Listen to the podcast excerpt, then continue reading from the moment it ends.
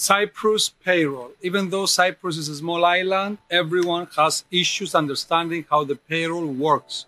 So in this short video, we will explain to you how easy it is and what you need to pay into account in order to derive to the correct conclusions and calculations. The most important thing that you need to bear in mind is that all the deductions, all the employer's deductions are calculated based on the gross salary. That's why everyone gets annoyed when an employee wants to be receiving a net salary.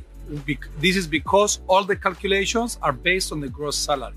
So whether it's the social security calculations, the national healthcare system calculations, or any special tax that accrues in a specific year, it will be calculated based on the gross annual amount and not the net. The same applies for the NHS. So, for instance, if the employer's contribution is 2.9%, it means the employer will take your gross salary for the year and multiply it by that 2.9%.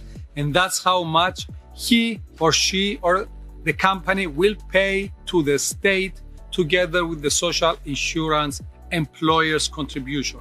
So it's very important to get this right. Over and above that, there are many tax incentives here in Cyprus. First, employment in the Republic incentive, where you are allowed to be to have some payroll taxes waived. If you're earning more than 55,000 per annum, then 50% of your employment payroll costs will be waived because simply because the calculations of the employers and employees' contributions, either to the social securities or to the NHS, will be based on the 50% of your gross salary. Similarly, if it's the first time you're visiting the Republic, you are entitled to a certain percentage which will be waived off. So again, all these percentages, we have ma- made many videos for these deductions and you can watch them, but all these percentages are based on your gross salary. This is why well, we always talk about gross salaries and never about net salaries. The Cyprus has lots of incentives for recruiting new employees, employees who are unemployed or who will receive a special training from your firm. The subsidy that you're going to get from the Cyprus state is again based on this gross salary. So once we talk about employers and employment costs, always think about the gross salaries.